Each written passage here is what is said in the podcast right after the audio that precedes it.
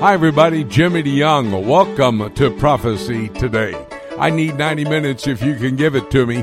I'm going to give you the world. We'll be talking with a broadcast partner in Israel and also in Ethiopia. We'll get a report from Ethiopia and what's going on in that location, especially as it relates to Bible prophecy, the scenario that's found in God's prophetic word. I want you to know we're here in temporary studios in Canton, Ohio. We're in this area for a couple of Sundays. We'll be at the Friendship Bible Church in Randolph, Ohio. There, Bill Johnson is the pastor. Invite you to come on Sunday morning, one service only. In the summertime, they only have the one. It's at 930.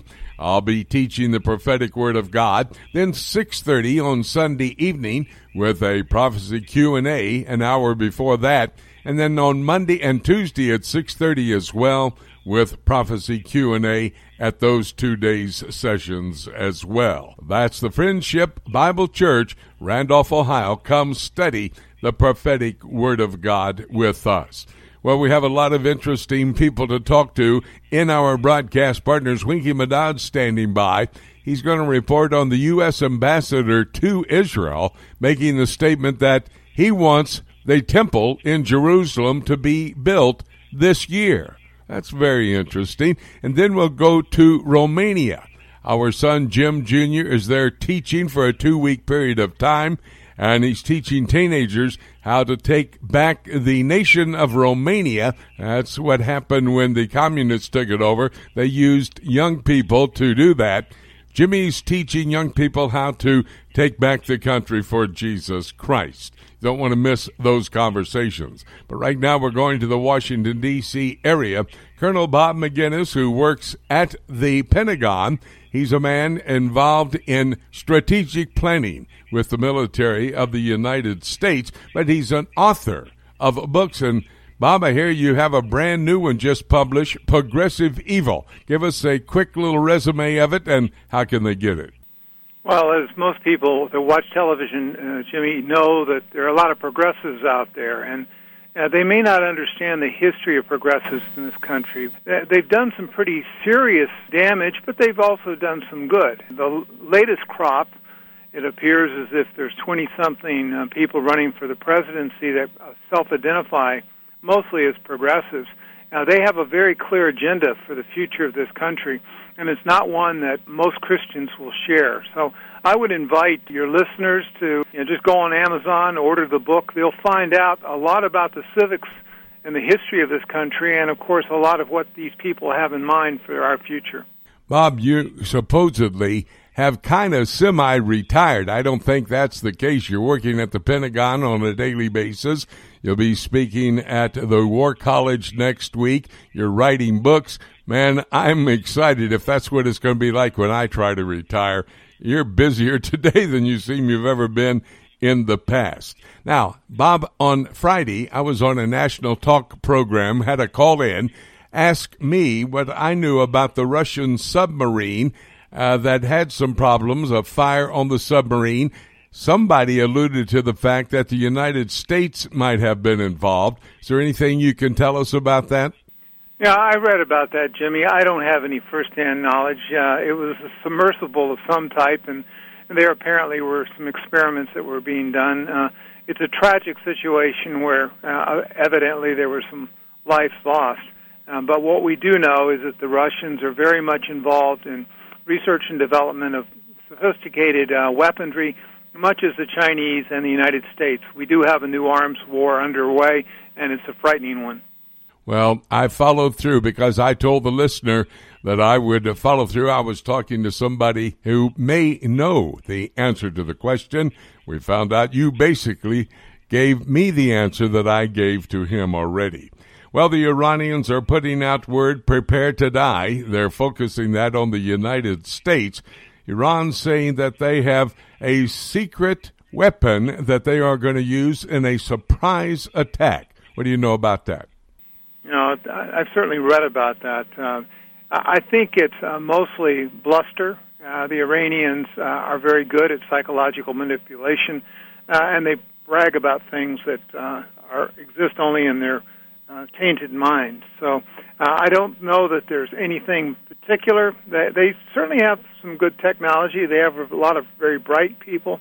Uh, they do have rockets and missiles, um, and of course, uh, we believe that they had a nascent nuclear program that evidently is being unleashed at this point, and we'll see how far it's allowed to go. Well, and they are indeed doing more enrichment of uranium. In fact, they have passed what was supposed to be the stopping point in that Iranian nuclear deal that Obama came forth with. Looks like they're getting serious about trying to get a nuclear weapon of mass destruction, doesn't it? Well, it certainly does. You know, they breached or will have breached by, I think, this weekend two significant barriers. One, how much enriched uranium up to 3.65 or 67 percent they can have, which is about 660 pounds. They've exceeded that, and uh, their foreign minister indicates that they'll begin to enrich past that barrier this weekend if the Europeans that are part of the JCPOA, the nuclear deal of 2015, if they don't come and provide some relief. Because after all, since May of 2018, the United States, under the leadership of President Trump, pulled out of that deal and started to impose economic sanctions, which has brought most of the Iranian economy to its knees. And as a result, they've become very desperate. And so they've started to do all the things that you're reading on the front pages, whether it's going after oil tankers or pipelines or airports in Saudi Arabia or U.S. service members serving in such places as Tikrit or in Baghdad or our oil people down in Basra. Well, the fact is that uh, Israel is really much concerned about this advancement in enrichment of uranium as they move towards a weapon of mass destruction. I was in a news conference not long ago with Benjamin Netanyahu, Prime Minister of Israel. I asked him what if he found out that they were ready to put a nuclear warhead on one of those Shahab 3 missiles and fire it at Israel, basically at any target in Israel. He said they would do a preemptive strike. Now, there is word coming out of Iran that if America was to fire on Iran, on the land itself, on that nation, that uh, within one half hour they'd wipe Israel off the face of the earth. Again, is that braggadocious, or are they ready to do that? And uh, you think the United States and Israel would return an attack? Well, Mr. Netanyahu knows from what the Mossad captured over a year ago in Tehran that uh, they certainly have all the elements, the information to put together a nuclear warhead. The question is whether or not they've actually done that. Uh, and he probably would know better than others. I seriously doubt that they have uh, the mechanism in place. They certainly haven't tested it. They have all the ingredients. It's a matter of how reliable any system that they might put together might be. I think that's more boasting, but uh, I don't want to trust them to do anything uh, right. So we have to be very cautious about speculating uh, about the intentions of the Grand Ayatollah and the IRGC. You know, it's also very interesting at the same time you have Russia, Iran, and Turkey getting together. Now, supposedly they're talking about what's going on in Syria, but this looks like a trilateral meeting to determine how they're going to divvy up the Middle East and what they're going to do out there. And at the same time, Turkey offering to mediate between the United States and Iran. What are your thoughts on this activity? Yeah, Erdogan is an interesting character. Of course, his party just lost a local election, so he may be somewhat in political uh, turmoil. But his relationship with Vladimir Putin is good, and also with Rouhani, the president of Iran. Anything is possible. Uh, I know that President Sisi of Egypt uh, said to a friend of mine a couple of years ago that Erdogan has ambitions to reestablish the caliphate and to be the caliph. Uh, I don't doubt that. It may be that politically he's in trouble today. And of course, uh, the Russians would like to maneuver and use him uh, as a conduit to get a firmer grasp in the Middle East. After all, Russia has you know, two facilities an Air Force base in Damascus and Tartus. They have a naval facility, and they're beginning to build up their own capability in the region. They're even meeting with the Israelis, interestingly, to a large degree, because of all the Russian immigrants that live in Israel. But Iran, of course, would manipulate that relationship, whether it's to acquire better technology, because after all, the Iranian reactors were built uh, by technology or uh, and the you know manpower of Russians, and so they're well equipped, I believe, with all the ingredients that they would need to have a nuclear program. And our concern, obviously, has to be whether or not, uh, if Iran moves forward, that certainly Saudi Arabia, uh, believing that their relationship with Pakistan, which is a known nuclear power, uh, would in fact uh, equip them uh, with a counter system. These are disturbing issues, something that we have to watch closely. Yeah, and at the same time, in light of what you've just told us, Russia offering Iran the opportunity to get their advanced S 400 air defense system, and they are going to continue to keep that position, that role that Russia is making themselves be involved with in the Middle East effective as they continue on, which is, I believe, a part of the prophetic scenario found in God's Word for Russia and the other players that we're talking about. Bob, thank you so very much for being available. That book is entitled Progressive Evil, and it's out now at Amazon.com. You can get that. Appreciate you taking the moment to be with us, Bob. Thank you for the update. We'll talk again soon. Thank you, Jimmy. We're going to take a break. When we come back, we've got a Middle East news update. David Dolan standing by. It's all ahead right here on Prophecy Today.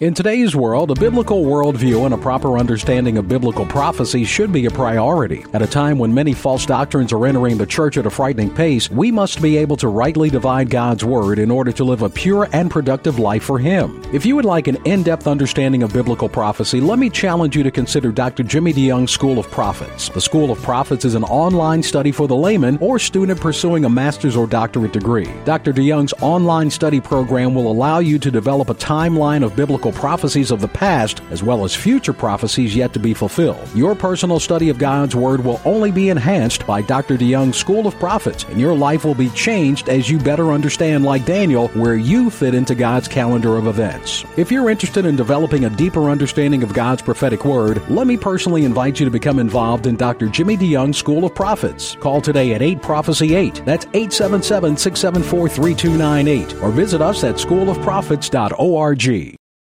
Every believer needs to understand Bible prophecy. Whether you're a novice or a student, we are here to help you. Just visit prophecytoday.com and click on the link for the Prophecy Bookstore. There you will find a large selection of CD sets, DVDs, and books for the Bible prophecy student written by Dr. Jimmy DeYoung and other prominent scholars. While you're there, be sure to check out Dr. DeYoung's latest series called Presidents, Politics, and Prophecy. This series examines how God has used human leaders in general and specifically the last seven U.S. presidents to set the stage for Bible prophecy to be fulfilled. This was shot on location in Washington, D.C., and is available on DVD or as a 10 hour audio series on CD. Be sure to check back often for special deals. You can visit prophecytoday.com and click on Bookstore, or you can go directly to prophecybookstore.com.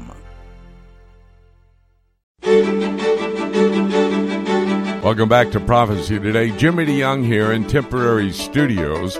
I'm in the area of Canton, Akron, Ohio. We're speaking at a couple of locations near here, so we've based our broadcast operation right here, temporary studios, talking with our broadcast partners about activities happening around the world. Let me just remind you that we're going to be at the Friendship Bible Church. It's one of those suburbs here of Canton, Akron. That's at Randolph, Ohio. Bill Johnson is the pastor there at the church. We're going to have two services on Sunday, and then on Monday and Tuesday we'll have services teaching the prophetic word of God at 6:30 on each of those services. That's the Friendship Bible Church, Randolph, Ohio. Come study with us Sunday, Monday, and Tuesday. Well, as promised, David Dolan standing by to give us his Middle East news update. And David, the Iranians making a very tough statement. They're saying that Israel will be destroyed in a half hour after the United States attacks Iran. Now, that's a pretty tough threat. What are your thoughts and what's Israel thinking? Well, they could only do that, Jimmy, if they already possess nuclear weapons, and the Israelis, as I've uh, stated several times on your program over the past couple of years, they fear that maybe Iran does already have some clandestine nuclear weapons that they either got from Pakistan, bought on the black market, maybe some former Soviet weapons that were converted and upgraded. There's that possibility, and even that they have them in Lebanon. We had a statement several years ago from a Hezbollah leader that they were preparing to make Israel glow in the next major war, which indicated to many uh, reference to nuclear weapons. So we just don't know. But apart from that, they certainly could not do that. They, however, with uh, conventional missile strikes, as we've been talking about, they could do an enormous amount of damage in a fairly short period of time, and the Israelis are aware of that. Uh, the bellicosity just keeps coming, Jimmy, uh, from the Iranians. We had the threat yesterday from the former Revolutionary Guards leader, Mohsen Rezai, that uh, they would seize a British ship in exchange for the British, and Gibraltar officials seizing an Iranian oil tanker that had gone all the way around the southern part of Africa to avoid being detected by the Americans, but the Americans were following the ship the whole way. When they tried to come into the Mediterranean Sea from the Atlantic, it was seized, and now the Iranians are saying they're going to do the same. Well, that would be an act of war. It was carrying, Jimmy, oil for Syria. It wasn't uh, intercepted because the Brits were trying to, uh, you know, do anything about the U.S. sanctions on Iran. It was against Syria. There are sanctions against Syria for oh, a number of years now the Europeans have placed after the war began there in 2011, and that was why it was seized. But the Iranians are livid, and the whole situation is very, very tense. Talk to me, David. And in the past, you and I have discussed the possibility of a preemptive strike by Israel on the Iranian nuclear operation that is underway, trying to develop that nuclear weapon of mass destruction. Now, with the statement by the Iranians they are producing more enriched uranium than they are allowed to, according to the Iranian nuclear deal. Could Israel actually make a preemptive strike on Iran uh, before they even would be attacked by the United States? Well, it's possible, Jimmy, but the evidence that the U.S. and Israel are working extremely closely on this issue has been growing uh, for quite a few months now. Mike Pompeo's been over. John Bolton, of course, was just in Jerusalem. Both of them have been very clear on the U.S. position on Iran and that the, these violations, these attacks on tankers, the other things they've been doing are unacceptable, that these are acts of war. The Saudis are on board. The other Arab countries that attended the peace conference last week in Bahrain are pretty much on board. So the Israelis really don't need to do anything alone, Jimmy. They would act in concert with their other allies. But the chance that that is going to happen seems very, very high right now. Hard to see how this is going to de escalate without some uh, more violence, at least. And the Israelis are as prepared as they can be for that.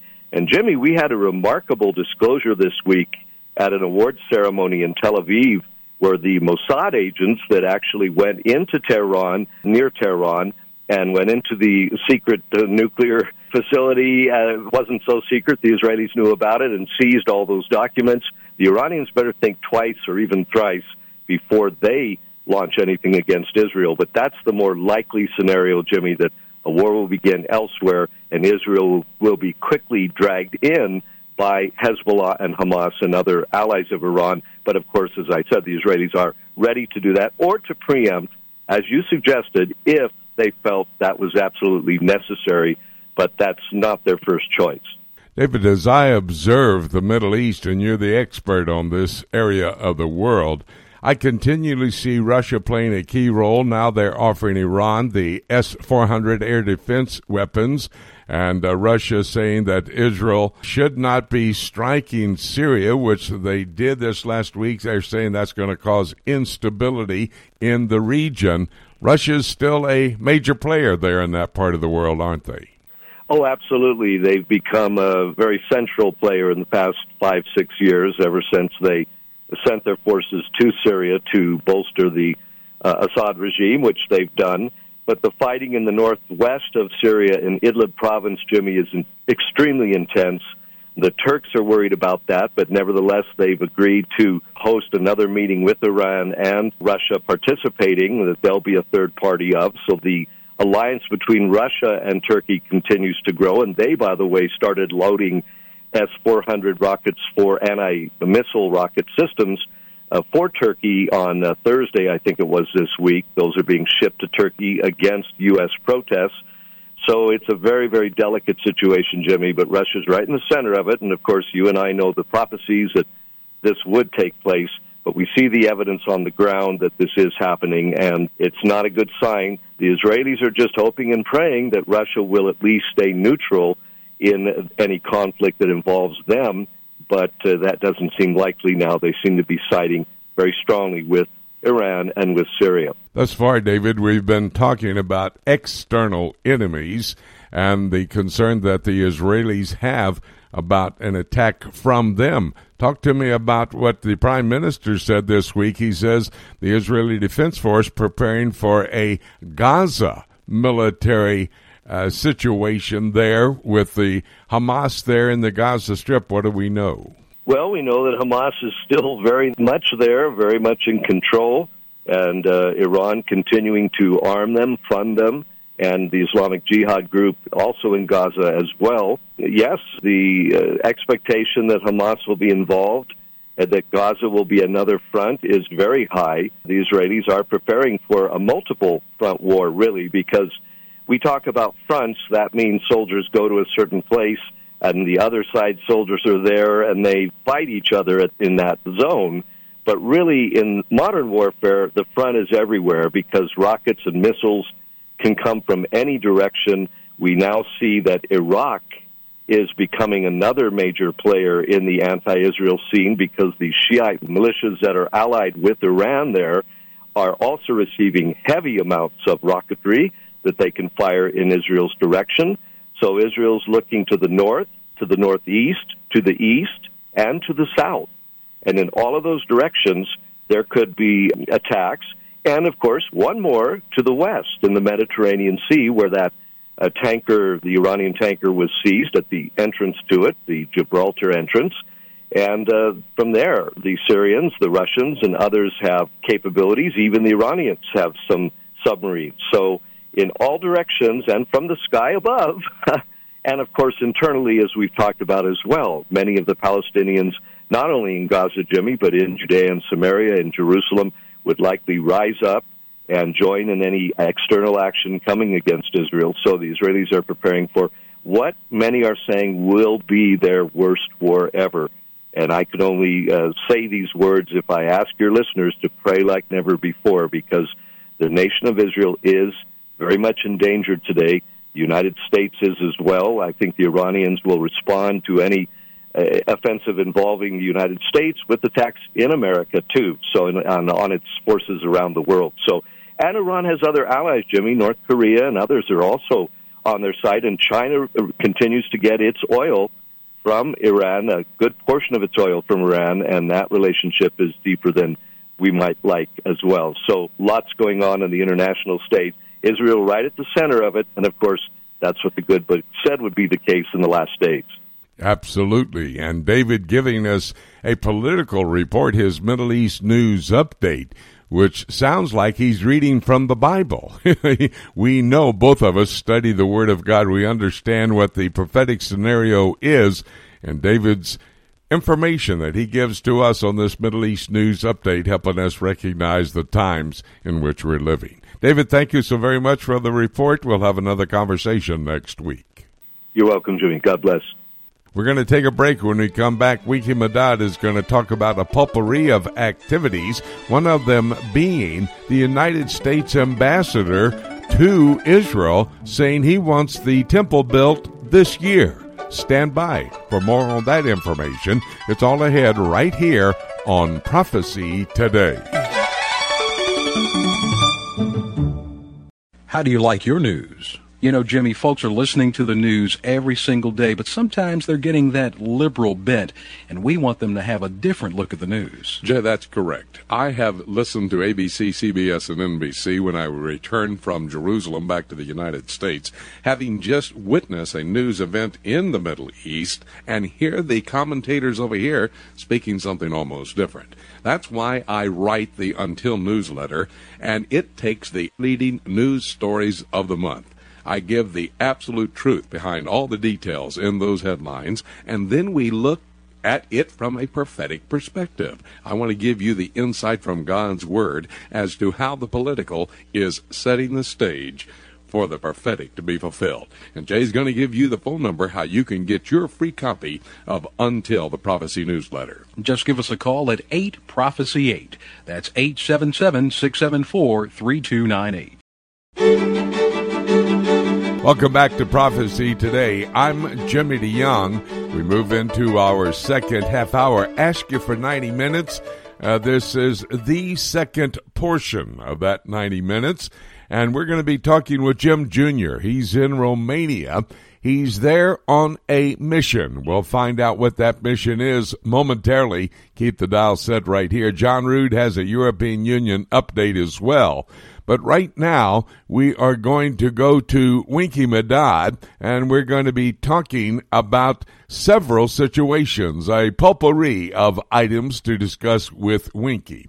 Winky, I was reading earlier this week that the Palestinians are trying to get facts on the ground. In other words, in the peace process, if there is such a thing still viable, now, they want to try to say that they control what they refer to as the West Bank. Of course, you and I know it as Judea and Samaria. And I understand that they are building homes in the area of Judea and Samaria. They're starting farms out there. They're trying to get facts on the ground in what has been referred to as Area C. I want to find out how dangerous uh, this building by the Palestinians might be, but can you explain the term Area C? Jimmy, as a result of the 1993 Oslo Accords, which of course have basically failed, but they have left on the ground, as you say, a division of Judea and Samaria into three sections A, B, and C. A is basically the seven major Arab cities in the area. Uh, for example, Hebron, Ramallah, Jenin, Tulkarem, Jericho, and they have therein full security and municipal responsibility and obligations. In other words, Israel does not run the area. They collect taxes, they deal with whatever cities or municipal authorities deal with. Area B is the same as A in terms of the Palestinian Authority, what I would call civilian or civic control, uh, education, garbage, electricity, all the other features of running the country, except that there's a shared security uh, apparatus in place. Actually, in Area A, Israel uh, reserves for itself the right to go in and arrest terrorists if necessary, but usually we try to cooperate much more with the Palestinian Authority in that area because legally they can walk around with guns and whatever. In Area C is basically where the Jewish communities, uh, about 150 or so, are located. That's their division of the area, with over 450,000 Jewish residents. That's basically A, B, and C. And to round off that introduction, what the Arabs have been doing is building very, very close to Area C or in Area C, because there are about 50,000 Arabs in Area C, with the help of the EU and other people, in order to make their presence felt. I'll be as fair, as neutral as possible on that issue. Well, that then does seem to be somewhat of a problem as far as the Jewish people are concerned and the Jewish communities out there in Area C, often referred to as the Jewish settlements. But is this a major force that is putting facts on the ground that will cause problems later on down the line? Well, Jimmy, I presume a lot of our listeners, wherever they live, whether in the States or your worldwide broadcast locations, would say, so what's the big deal of people moving in? That's what people do. United States and Mexico and Canada and France. However, these people who are moving in are A, demanding all the area should be theirs without real negotiations and without any sort of peace structures and elements and programs in place. And thirdly, uh, up until now, they've been very violent. I would even call them terrorists in terms of killing, shooting, Molotov cocktail tossing, incendiary kites if we go down to Gaza. But so it's not as if a peaceful element is moving into the area. And therefore, there we are very much concerned that their encroachment would negatively affect our ability to live a simple and peaceful life. And that, of course, is the continuing conflict between the Israelis and the Palestinians. Well, I said I had a potpourri of items, Winky. The Pilgrim's Road has just been displayed by the archaeological community in the state of Israel, a road from the original site of the city of David or Jerusalem up towards the Temple Mount. Explain that for those who may have never been to Israel and uh, seen all the archaeological dig that's going on in this very unique place, the city of David. Well, Jimmy, let's start from a backwards position. As some of our listeners have heard us in the past discuss issues of UNESCO and other international bodies who, A, refuse to recognize Israeli sovereignty in Jerusalem, the city, all of it, and secondly, engaging in what we call, in this part of the world, Jerusalem denial. In other words, we don't have a mythological history, Jimmy. We have a real history with steps, with pottery, with coins, with structures and rocks hewn, all sorts of elements that show that under the ground over which the Arabs built their homes is a huge proof of Jewish presence from over 2,000 years ago. Bottom line, the Palestinians are basically trying to negate any factual history of the Jewish presence in that part of the world and thus they would say then, well, the Jews have no right to this piece of real estate. That's that's their bottom line, is it not? Yes, Jimmy, that is the bottom line. And I think those who are members of Twitter have been witnessing a an exchange between Saeb Erekat, who's an official with the Palestinian Authority, and Jason Greenblatt, who is one of the president's personal envoys in the peace process. Jason Greenblatt has been very active on this, saying, first, we have to get the facts, the truth, and the history correct. You cannot build peace or security on some sort of myth or lie that you want to believe and therefore have the Jewish people at some sort of alien element in their own homeland and that you have better rights than theirs. So we're not just talking about rocks and stones and, and all sorts of other archaeological evidence that might be interesting for a museum. It has a very real relevance to the politics and to whether or not we're Bible based in our approach to what was the history of this land and what is the future of this land and people in it. Yes, absolutely. That's where we want to go. The truth, the bottom line, should be the truth. Well, one more item before I let you go, Winky. Uh, the United States celebrated the 4th of July on the 2nd of July in Israel this last week. And at that meeting there at the U.S. Embassy in Jerusalem, the U.S. Ambassador David Friedman made this statement this year in Jerusalem. And the understanding by those who really understand what he was saying is that he wants the temple, and he was calling for the temple, the Jewish temple, to be built this year in Jerusalem. What do you know about that story? Well, Jimmy, it might not surprise you, but I was present at the event. It was held actually at what we call in Hebrew Binyanei Ha'umah, the International Conference Center, which is at the entrance of Jerusalem because there must have been about 800 people there, would have overrun the embassy compound. And he was echoing a very strong Jewish phrase. Uh, we say it at the end of the Passover Seder that next year in Jerusalem, it could be interpreted as saying the temple, but I think he was saying that very simple Jerusalem is the capital of Israel because it is the capital of the Jewish people. That's where the temple was and will be. That's where our sovereignty is and will be. And uh, actually, Jimmy, it's the first time in history that an American embassy in Jerusalem was the location for the Independence Day celebration of the United States. And so when Ambassador Friedman said next year in Jerusalem, I am in full agreement with him that next year, again, we should have the embassy event celebrating America's independence in the sovereign capital of the State of Israel.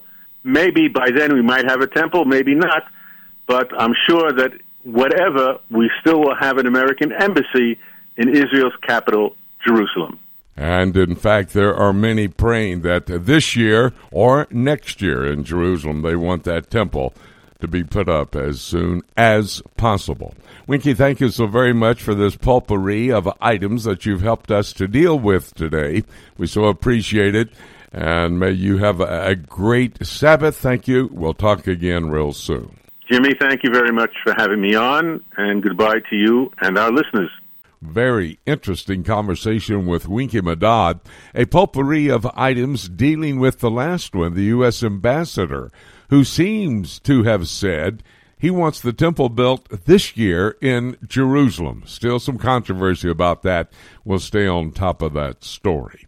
Now we're going to switch to the region of the world that is a very key element in the prophetic scenario found in God's Word, the establishment of the revived Roman Empire, and we're talking about the European Union, which I believe is the infrastructure for that prophecy that is found in the book of Daniel, chapter 7. The man we deal with on the issues out of the European Union, John Rood, he lived in Brussels, Belgium for over 30 years, knows that area, knows what's going on. And John, let me open up with this coming out of the Middle East. Prime Minister Netanyahu of Israel is calling for the European Union to put sanctions on Iran because they are overproducing enriched uranium in preparations to develop a nuclear weapon of mass destruction. How's the EU reacting to the request from the Israeli Prime Minister? Well, the request is totally in line, and it was actually a decision of the United Nations Security Council that if there was a breach of the commitments, that there would be automatic sanctions. So Prime Minister Netanyahu is calling on the European Union to do their duty for what was already previously decided. Iran has come out and said to European leaders that they have offered too little in trade assistance. And as you've mentioned, there has been the limit exceeded now of enriched uh, low level fissionable material it's been exceeded by 50%, which is quite significant. And so Iran is keeping to the pattern. The European Union is working to appease Iran and does not have much of a bite. And then Iran is focusing to intimidate, uh, indeed, the European Union and the whole world with a type of nuclear blackmail to say how close they are to a nuclear weapon. And even the agreement, when it was in place, was designed to stop Iran from producing a weapon only from a period of about one year, from roughly two to three months, extended to a year. So it's a very, very serious situation here Uh, we can't expect too much from the European Union, even to keep their decisions, take an approach much of appeasement. Talk to me the European Union, the European Parliament, all of those key positions are trying to be filled by the members of the European Union states. They're doing this amid protest and discord. What's happening there at the European Parliament? I mean, you said it was normally a a simply sit down talking type society. Are they getting up and anxious now? so much to think of in this area. The European Parliament, yes, is a glorified discussion group, but it's the crack in the wall of democracy in the European Union. And so it's the only place where the members are actually elected democratically. So now we have the situation that the European Parliament has reconvened after the recent elections where one third of the parliament has some type of Eurosceptical viewpoint. So now to uh, introduce the candidates for all of the new positions in Europe, the heads of state, which essentially are the European Council, they're not able to do the normal horse trading sessions that go on. And so it's been for three days. They couldn't really come to a conclusion. It almost appears that they uh, had submitted, in a sense, almost decoy candidates, knowing that some of the Eastern European countries would object, and, in, indeed they did. So Poland, Hungary, Czech Republic, uh, Slovakia, and Italy actually were was enough that the initial candidates could not go through. Now we've arrived at the candidates that are coming. Ursula von der Leyen for the European Commission president, She's a German defense minister. She was actually born in Brussels, uh, had her first 13 years of schooling in Brussels. Then Charles Michel for the European Council president. He's the Belgian prime minister. This would be the second time that the person that has the position known as Mr. Europe would be from Belgium. Uh, and of course, the European Union headquarters in Brussels. They're good facilitators. And then we have a Spanish representation for the High Representative of Foreign Affairs. And then France has come in, Christine Lagarde, with the President of the European Central Bank. But the process of this is these choices are made by a system that's called qualified majority voting, and not all the votes are equal. So it's really astounding when people understand how undemocratic the process is the heads of state are simply making a candidate, but the votes are not equal. I mean, won't go through all the details of that, but it keeps the power in the hands of the larger states.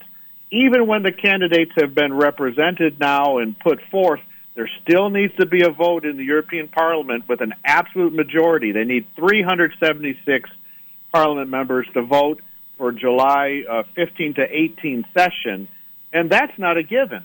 So there really could be, due to these last elections, a crisis where they will not be able to find the candidates that are fitting to a majority, and the result of that could be just more sort of wishy-washy general party type things that continue while the European Union, these cracks and fissures become more prominent and those prominent cracks and fissures are going to ultimately lead, as we read in the Bible, like a ten toes of iron and clay, not really working together, not molding together as they should, but ultimately becoming the revived Roman Empire. And that's why we look at the political, because it is setting stage for the prophetic to be fulfilled. John, a very important report you give us. Thank you so very much. We'll have this again next week. Thank you. And there's nothing that approximates the iron and clay of the book of Daniel than today's European Union. Very important conversation with John Rood. He keeps us up to date on what's going on in the European Union. And quite a balagan as it relates to who is going to be in leadership for the Commission, for the Council, and for the Parliament there in the European Union. We'll continue to have John come to this broadcast table with information. That's a key region of the world as you look at it prophetically with the revival of the Roman Empire. Well, we're going to have the privilege now of bringing Jim Jr., our oldest son, to this broadcast table. I've got to tell everybody the man responsible for producing this program and making his father sound like a professional is our oldest son, Jim Jr. Does an excellent job of editing.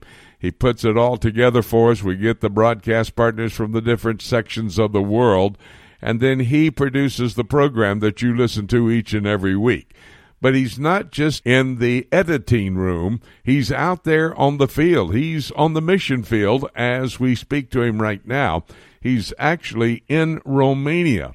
And Jim, you're there to speak to an organization called Life and for a very important ministry partner out there. I want you to explain that, and then I want to find out what you're doing in Romania.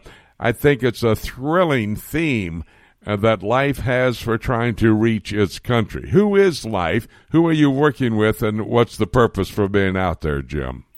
Now, it's great to be with you, and thank you for all the kind words, Dad. Uh, I'm with Mia is in Romanian, that is Camp Mia. The organization is Mia. We also have a Mia College that I'm a part of here with Julian Abramescu. Listeners might remember Julian is a young man that went to the Word of Life Bible Institute in Hungary where you taught, then he went to Tennessee Temple and seminary in the United States, and then he came back to Romania to take over the country, just as, and his philosophy is, I love his philosophy. His philosophy is the same as the, the Communist Party did when they took over Romania uh, for communism. They used youth camps, and Julian is using youth camps and the youth of the country to take over the country for, for the Lord. And uh, he's having a great success. This is about my eighth year working with me up Romania and we've had a great time teaching at Mia College, working in different conferences at churches, and also being at youth camp. And this last week, for the last two weeks actually, I've been the pastor here. They call me the pastor at this camp, and we've been teaching here uh, Bible hours and, and interacting with the young people and the counselors, and it's been a great time. Well, you're surely qualified to be a pastor. You meet all the requirements biblically to do that. You've got great experience. You're a teacher of the Word of God, and you have a heart for people. And that's so important to be a pastor. But I know that you're doing far more than that. You're teaching. But what's exciting to me, I remember a couple of years back, we were involved in a thing that we called Israel Project where you would uh, travel the country, go into Christian schools and colleges. You would recruit young people, their juniors and seniors in high school, and the college students to go to Israel to try to win Jewish young people to Jesus Christ. Now, you're basically involved in the same thing, and you believe in that philosophy and you've uh, put you know feats to your statements because of the fact you've taken your two precious daughters uh, the two girls that uh, your mom and I really love and have helped support to get over to Romania, Haley and Abby.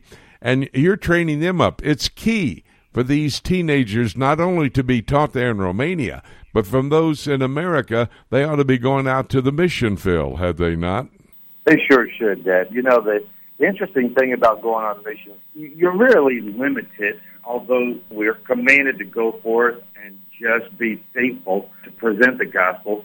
But language barriers sometimes can, can be a hindrance. The biggest thing on a trip for a young person or anybody really that goes on a missions trip is how God works in their lives wherever they go, whether it be Romania or as we used to do in Israel, we would take young people to Israel. And God works uh, in these young people's lives. They get uh, the fire inside of them as far as wanting to come back again and they make friends and they, they really expand their horizon to see how other people live in other countries. Jim, do me a favor and uh, give our love to Haley and Abby and tell them that we're praying for them and we're excited about the reports we're hearing from their ministry with those young people there in Romania. Now, as I understand it, Jim, your theme is evidence that demands a verdict. Boy, that's a great theme. And how are the young people there in Romania taking to that theme? You know, our theme verse for the camps this summer comes from 1 Peter chapter 3, verse 15. But sanctify the Lord God in your hearts and be ready always to give an answer to every man that asketh you a reason of the hope that is within you with meekness and fear. And so as we are teaching them, you know, a lot of these kids will come from churches, uh, from Romanian churches, so they have a background. A lot of them will come from Christian homes, but they've never been really challenged as to what they believe and, and how to put it to use. Also at camp, we do have lots of kids that come here that have never heard the gospel or come from basically the Orthodox Church here in Romania. So from all walks of life, we're really giving the evidences that God indeed did send his son to die for mankind, that he came on this earth, that the miracles that he did were truly miracles, that he lived in a place, in a real place in time and history, that he taught disciples, he handpicked them, he taught them. We have evidence of that. As a matter of fact, how God used 40 authors over 1,500 years to compile the inspired Word of God. And just going through that with the young people really helped them to understand the message that God is giving. And then I also like the fact that as I'm here, one of the things that I did is I taught from the aspect of really the first question, or one of the questions that Jesus asked Peter when he said, Whom do men say that I am?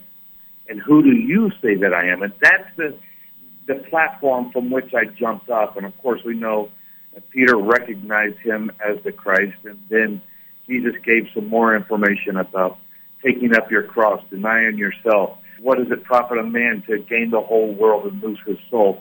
And those are all words, and it's interesting how Peter later on, after he even denied he knew Jesus right before Christ went to the cross, Peter later on gave those very words about being ready to give a, uh, an account and a reason for that hope that's within you. And I'm sure that evidence that demands a verdict is including Bible prophecy as well, since it's 30% of the Bible.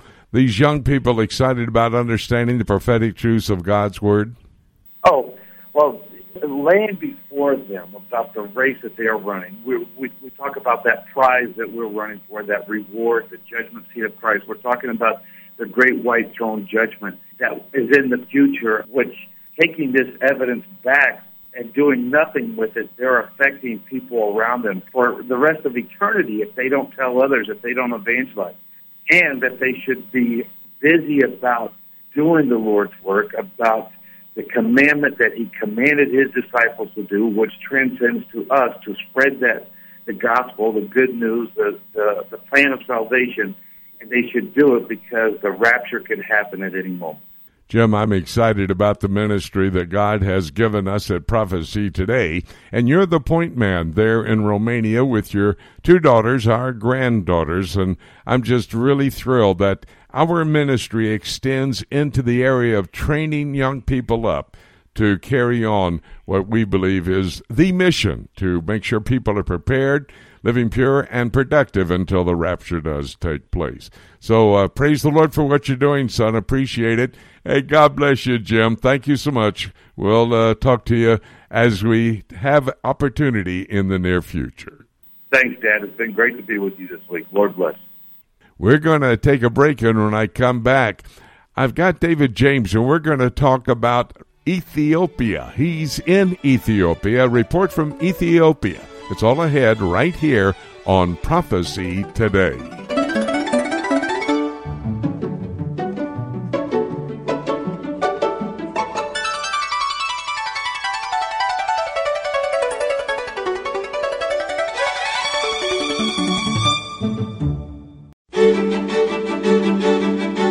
Hi, everybody. Jimmy DeYoung. Welcome back to Prophecy Today. We move into our last half hour. Thank you so very much.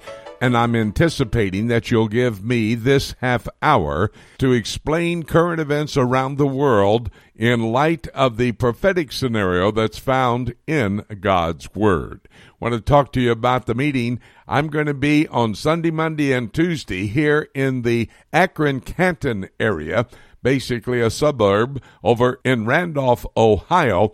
At the Friendship Bible Church. Bill Johnson, the pastor, inviting everybody to come and join us all day Sunday and then Monday and Tuesday evening. Sunday morning only one service, 9.30, 6.30 in the evening, and that'll be the time on Monday and Tuesday evening as well. In the evenings, prophecy Q&A before the service. That's Friendship Bible Church over in Randolph, Ohio. Here's the poll question. Please go to my website, prophecytoday.com. On the home page, on the left hand column, if you scroll down, you'll have the question I would like for you to answer this week. The question Iran continues to threaten Israel with total destruction. In fact, Iran says that if America attacks Iran, the Iranians will destroy Israel within a half an hour. Bible prophecy says that Iran will try to wipe Israel off the face of the earth. That's Ezekiel chapter 38 and verse 5. Do you believe that could happen in the near future? Now, that's the poll question. If you will, answer the question. And while you're at the website, if you want to find out about our tours to Israel, we go six or eight times a year. Love to have you go into the land of the Bible. It's the greatest classroom we could have to teach Bible prophecy. Go to my website, prophecytoday.com. Go to Joshua Travel for all the details, the dates that we're going to be going, the itinerary, the cost, everything you need to know to make a decision. That's Joshua Travel at my website, prophecytoday.com. We now bring to this microphone David James.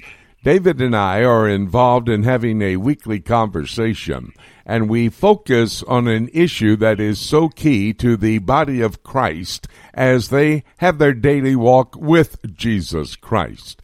And we're thrilled to be able to get a hold of David wherever he is. By the way, we catch David in Africa for the second time this year, and he is in a new country of ministry for him. David, tell us where you are and what you're doing, buddy.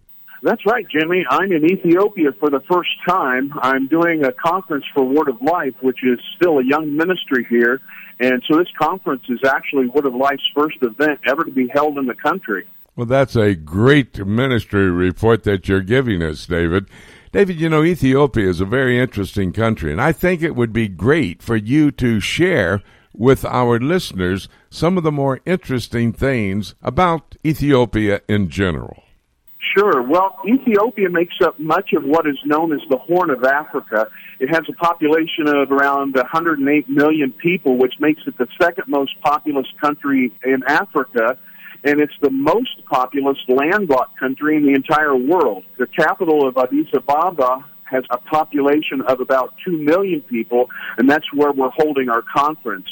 There are about 90 languages spoken in Ethiopia, if you can believe that, with Amharic being the language of business and government and education, and it's the language that we're being translated into for the, those at the conference. Another interesting thing is that particular language is the second most spoken Semitic language in the world after Arabic, and of course Hebrew is Semitic as well there's a small but significant number of Jews here in Ethiopia, and actually they claim to be one of the lost tribes of Israel, which you and I understand to be an incorrect term biblically, and they are known as Beta Israel or Second Israel. The religious breakdown is roughly 43% Ethiopian Orthodox, about a third of the country is Muslim, about a fifth of the country is Protestant, and about a fifth of the country is Protestant, and the majority of those are actually extreme charismatic. So, really bad and false teaching is prevalent throughout the country. And in working with pastors here, talking with them, they say there is almost no good Bible teaching uh, in the country. So it's really important that we're here. Yes, absolutely. I would agree with that. And the demographics that you've just given us help us to understand why it's so key. I would encourage our listeners to be praying for the conference that's taking place there in Addis Ababa, Ethiopia. I understand that there are a number of those in Ethiopia claiming to be Jews, and in fact, Judy and I, my wife and I, when we first got to Israel back in 1991, covered the return of the Ethiopian Jews to Israel itself, and we've had a lot of conversation about that over the years. David, I know that a new prime minister came to power a couple of years ago, and there have been some major changes in the country. Talk to us about those changes. Well, this new prime minister is only 42 years old, and he took office in March of last year. And he's been working hard to make a lot of much needed changes in the country. I actually first heard about him from an Ethiopian shuttle driver I had in Indianapolis a few months ago and he's been in the United States for many years, and he had only positive things to say about this new prime minister and was actually excited about it. Another interesting thing is one of the pastors that we're working with and who has helped organize this with Word of Life actually has taught this prime minister in a theological school several years ago and says this prime minister is a born again believer, even though his father is a Muslim there are definitely some positive things that have happened. For example, this prime minister, one of the first things he did was end the long conflict with the neighboring country of Eritrea. And he's also released almost all the political prisoners that were held by the previous administration, which had tremendous corruption and suppression of any kind of opposition. And so there's much more freedom to speak out against the government as this prime minister tries to set things right. On the other hand, there's a lot of political infighting, even within his own party, as various people jockey for position. And this also extends to quite a bit of ongoing corruption at various levels of even his government. You know, David, I understand that a couple of weeks ago, and I read about this in the media, there was a political assassination in the country, and this caused some concern about whether you could move forward with the conference there. What is the situation there now? And is it dangerous for you and the other guys to be there in country? Well, that's a good question, and it did have us wondering before we came. And so a couple of weeks ago, the chief of staff of the Ethiopian army was actually assassinated, as was a regional governor, and that governor was assassinated by one of his own bodyguards and the government described the situation as a regional coup attempt. So it wasn't necessarily a national coup attempt, but there were even advisories coming out from the U.S. State Department for all personnel to fly back to the capital, not to drive back and there was concerns about even movement within cap in the capital and telling people to shelter in place. So we were concerned that it might affect whether we were going to be able to actually hold the conference because there was a lot of confusion. Nobody was sure what was what it was going to lead to, and it was made even more difficult because Ethiopia has a history of cutting off the internet and even cell phone service in the country in times of national crisis. And actually, that's something that's done in quite a few different countries in Africa. And so the problem was made worse because they shut the internet down. We couldn't contact people here. They couldn't contact us. And interestingly, it was made worse because it was exactly the same time that the schools across the country were having their final exams. And so during that week, the country shuts down, especially social media so that people can't use smartphones to cheat when they take the national exam. So it was kind of the perfect storm in trying to figure out what was going on. But just a few days before we were to leave, they turned the internet back on, and we found out that things had calmed down, that it and that it was safe, especially in the capital. But you know, this is something that we just always have to keep an eye on when we're traveling internationally. And to be honest, especially being an American going into countries with high Muslim populations, it's something we do keep our eyes on. And let that be a reminder to those listening in on this conversation to be pray for David. He travels to many foreign countries across the world teaching the Word of God and in particular focused on young people who are just establishing themselves in ministry. It's a key ministry that David has. You lift him up in prayer. Well, David, let's go back uh, to the religious situation in the country for a moment. You mentioned that Islam makes up about a third of the country. That's the population we're talking about. And although the mainstream media is not reporting the extreme violence against Christians in parts of Africa, it is happening. What's the situation, David, there in Ethiopia?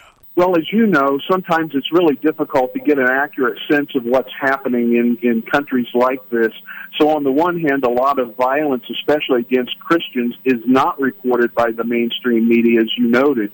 Uh, on the other hand, sometimes when it is reported, it's distorted and gets out of balance, and Americans can easily get the impression that international travel is more dangerous than it really is, at least in some places. Just for example, when I was in Israel in November, we were driving back to Tel Aviv from Eilat in the south around sunset, and to the west we could see Hamas rockets being shot out of the sky by Israel's Iron Dome, but life was going on around us just as usual. So, getting back to the situation with the Muslims and Christians here in Ethiopia, I also asked the same pastor uh, hear about the situation, and his perspective is that the situation is much different than in some places in Africa. And he said that the two groups actually live in peace for the most part, and the persecution and violence by Muslims against Christians is fairly rare and isolated. I also asked another pastor who was my translator today about the rise of radical Islamic extremists in the country, and he said the problem is increasing, but it's not a huge problem except along the border with Somalia. You know, uh, this week you said just a few moments ago you're teaching God's plan through the ages, a very important course that you teach all across the world. And it actually looks at God's working in history in the past, the present, and the future. And we see Ethiopia as one of the countries mentioned, for example, in Ezekiel 38, Daniel chapter 11, as having a significant role in the future prophetic scenario. Talk to me about that a bit.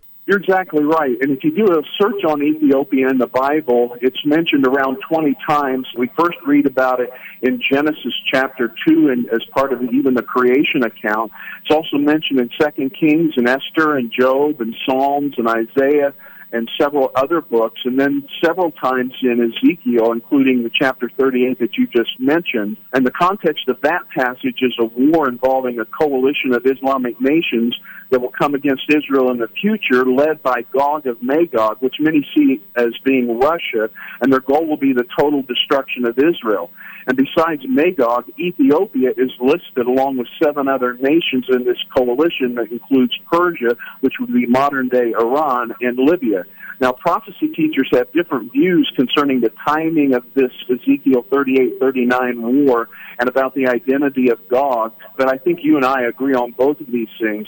Since the passage describes Israel as living in peace with unwalled villages at the time of the attack, I think the war must be after the rapture of the church and after the Antichrist affirms the Treaty of Daniel 9 that protects Israel from her Islamic enemies for the first and a half years of Daniel's 70th week. So Gog can't be the Antichrist, uh, and instead, uh, Gog and his armies will go against the Antichrist, and this will include Ethiopia. And we read that God himself is going to destroy this coalition of armies, and I think that maybe the Antichrist may try to take credit for saving Israel. Uh, even though it was God. And this could be one way that the world will be deceived into thinking that he is the savior of the world. So here we get, again, Ethiopia has a role. David, that eschatology's right on target as far as I'm concerned, buddy. And I'm sure that's exactly what you're teaching in your course, God's Plan Through the Ages. So good for you to be in that country with your other ministry partners and doing what you're doing. We have to lift you in prayer, my dear friend, and you need to keep on keeping on what God's got you in ministry doing today, especially in countries like Ethiopia. And I'm so thrilled that you're there and can report for us and give us insight as to what's happening there. So be safe, have great ministry, and we'll talk again next week with another issue. Thanks, Jimmy, and Lord willing, it will be from Uganda. So thanks again. We're going to take a break, and when we come back, I'm going to open the Bible, take a look at the book with all the issues we've discussed with our broadcast partners. It's all ahead right here on Prophecy Today.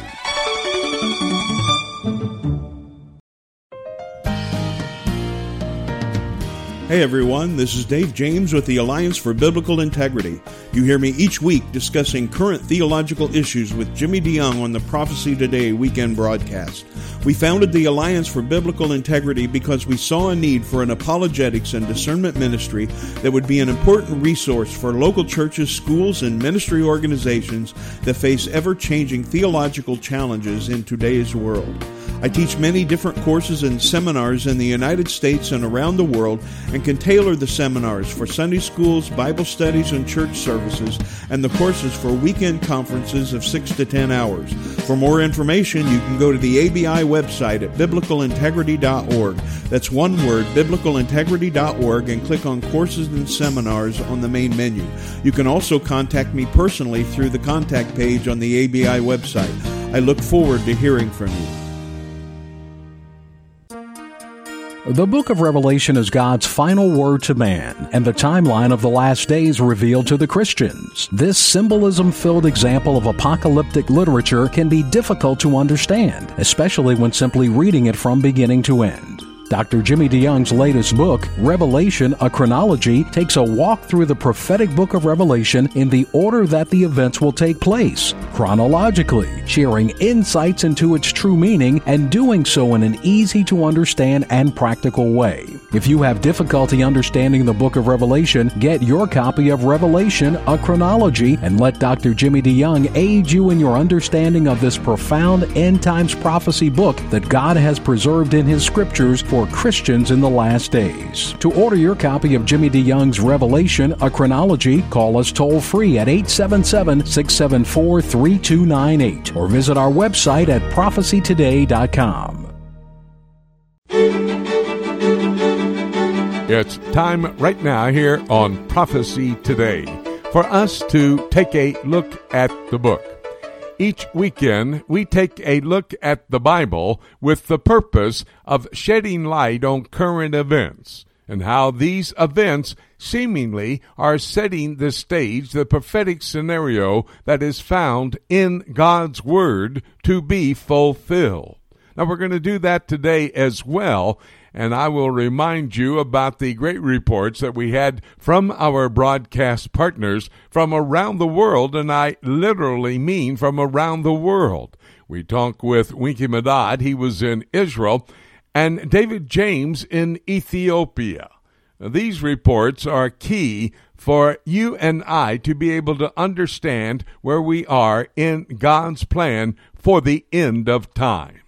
If you have a moment, stay tuned and we'll tell you about what our broadcast partners had to say, and I'll give you my prophetic perspective.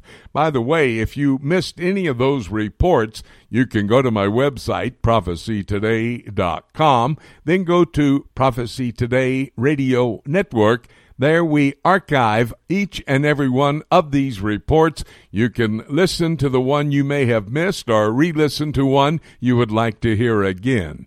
And do me a favor, tell a friend about these reports. Your friends need to understand what is happening in this world. These broadcast partners give us outstanding reports. Again, the location, prophecytoday.com. Then go to Prophecy Today Radio Network.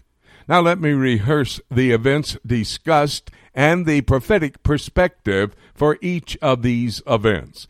We talked with Colonel Bob Maginnis from the Pentagon, and we talked about Israel telling the United States to get ready to die that they have a secret plan and secret weapons they're going to use on the United States and then the little Satan, Israel. You know, Iran is indeed in Bible prophecy. There's no question that is the case. In Ezekiel 38 5, it mentions Persia. Now, that was the biblical name for what we know today as Iran. Back in 1936, they changed their name, but they did not change their language. The Iranians still speak the Persian language today, so when you read Persia in Ezekiel 38 5, we're talking about Iran. By the way, Daniel chapter 11 and verse 44 talks about tidings out of the east. And in the context of that prophetic passage, that's discussing Iran as well. And all that we see happening in our world today, a preliminary, a precursor to what Bible prophecy will be when it is fulfilled. Then we talked with David Dolan. He had his Middle East news update for us, always key to hear what David has to say on that update. Again, the subject was Iran and Iranians are saying that if America does attack the Iranians, Israel will be destroyed in half an hour. Now, that may be braggadocio, but indeed, that's their plan. That's what they want to do. The goal, of course, is an alignment of nations that will move to destroy the Jewish state of Israel. The Bible tells us in the book of Psalm, chapter 83, uh, Uh, that they are going to come out of a council meeting. They're going to have had a discussion, and their final decision will be to wipe Israel off the face of the earth, that her name be forgotten forever. We can see that stage is set. It's about to come to fulfillment. Winky Madad gave us information about a number of items. One of them was the United States Ambassador, David Friedman, who said that he wants the temple built this year. Now, what he actually said was, this year in Jerusalem. Normally, that phrase is next year in Jerusalem, and it's referring to the rebuilding of the temple in the holy city. Well, the ambassador knows exactly what he was talking about. Remember, he's a religious Jew, an observant Jew, so he knows what he was saying, and his statement was this year in Jerusalem. He's looking for that temple to be built, which the Bible tells us about. May I tell you, all of those who are preparing to build that temple have every preparation made. They could actually put that temple up in about six months. John Rood discussed another region that's key to understanding Bible prophecy. He looks at the European Union. And I confronted John with the statement that Israel has warned the European Union to stop Iran in their development of a nuclear weapon of mass destruction. When the United States pulled out of that Iranian nuclear agreement, that left basically the European Union holding the bag they're trying to discern exactly what they want to do. Remember, the European Union is at least the infrastructure for the revived Roman Empire that is foretold in Daniel chapter 7 and also Revelation chapter 17 and verse 12, where the ten horns there are the revived Roman Empire that will be given power by Antichrist very quickly after he confronts them and becomes their leader. We're seeing Bible prophecy in every region of the world getting ready to be fulfilled. Had the privilege of being able to talk with our oldest son, Jim Jr. He's in Romania. He's teaching teens in Romania that prophecy for the future is key to their understanding.